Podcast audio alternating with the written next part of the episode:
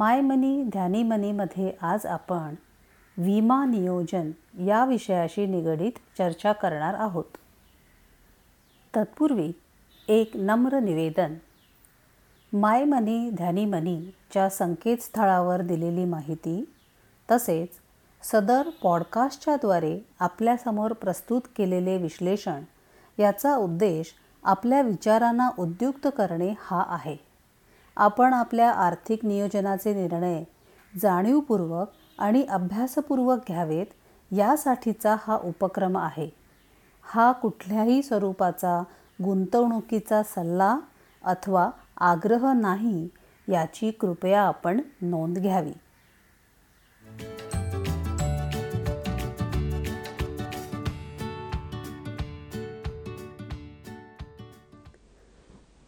आज आपण एका विशेष विमा प्रकाराविषयी बोलणार आहोत.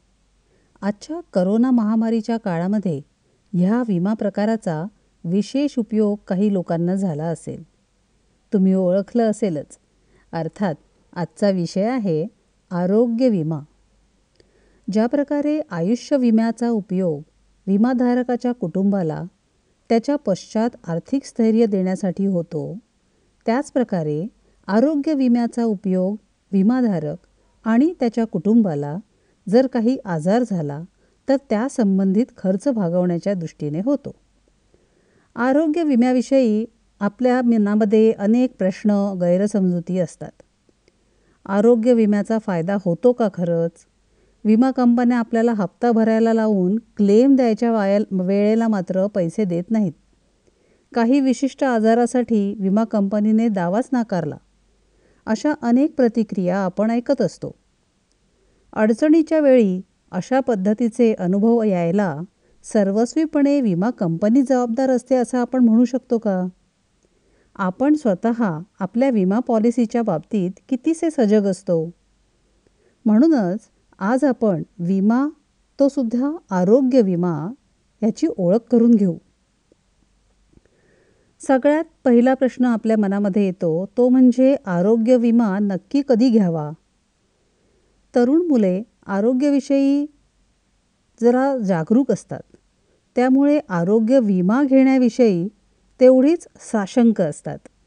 परंतु आत्ताची आजूबाजूची परिस्थिती पाहिली किंवा आपल्या धकाधकीच्या जीवनाचा विचार केला तर तरुण वयातच अनेक जीवनशैलींशी निगडीत असलेल्या आजारांना आजकाल तोंड द्यावं लागतं.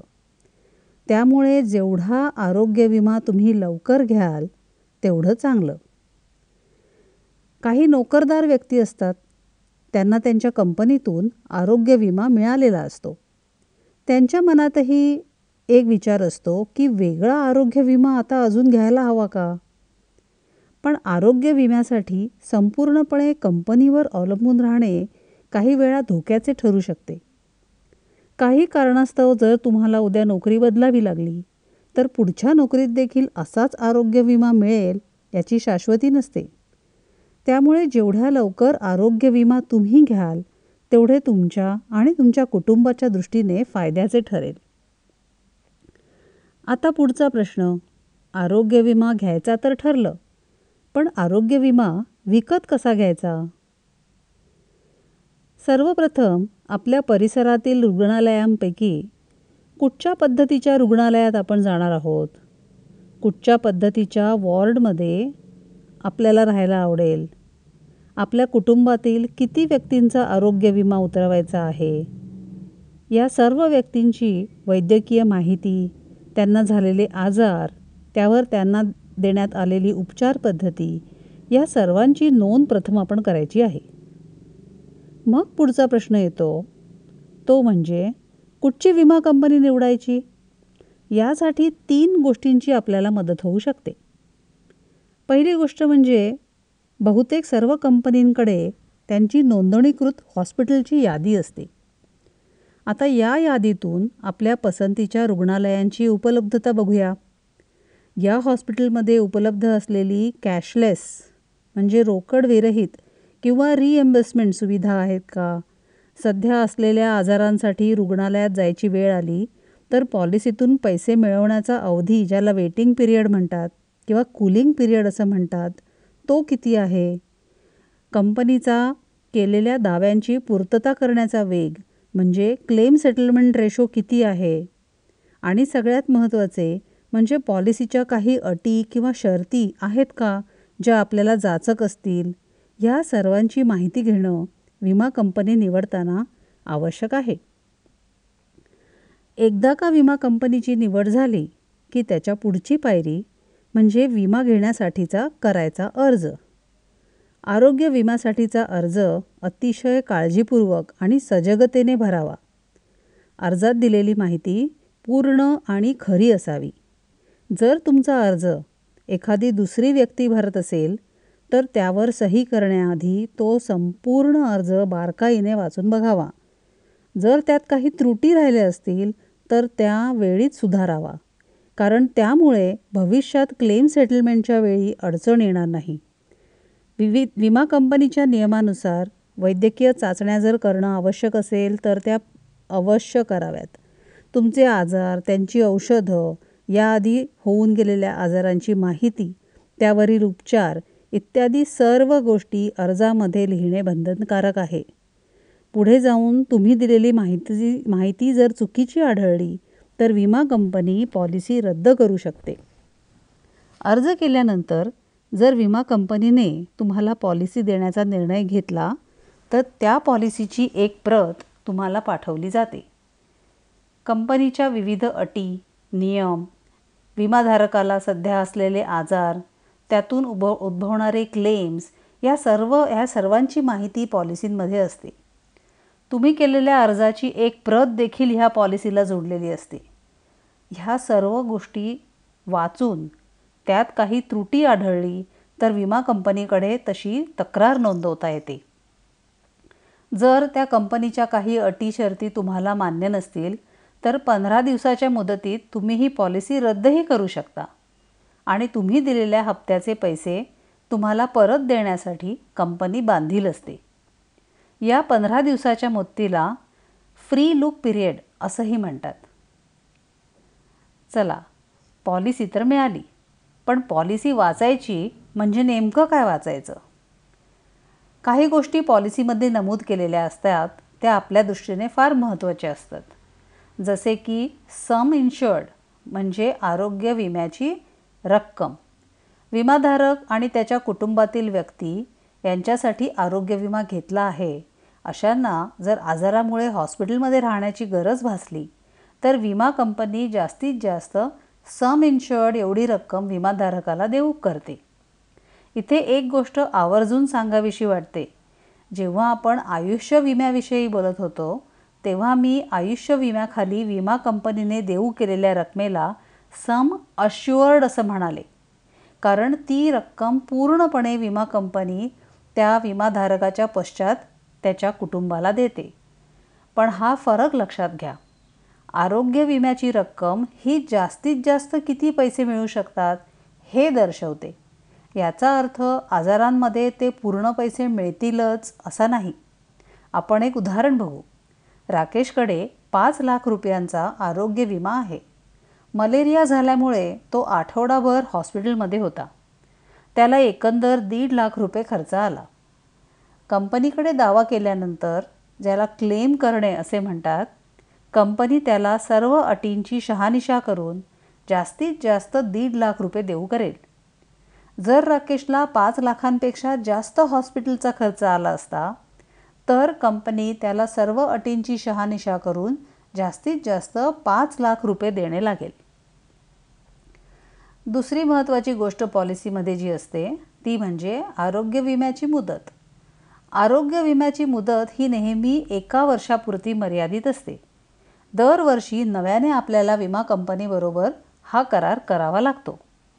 त्याची सुरुवात आणि त्याची शेवटची तारीख हे दोन्ही त्या पॉलिसीमध्ये लिहिलेलं असतं. आरोग्य विम्याचा हप्ता.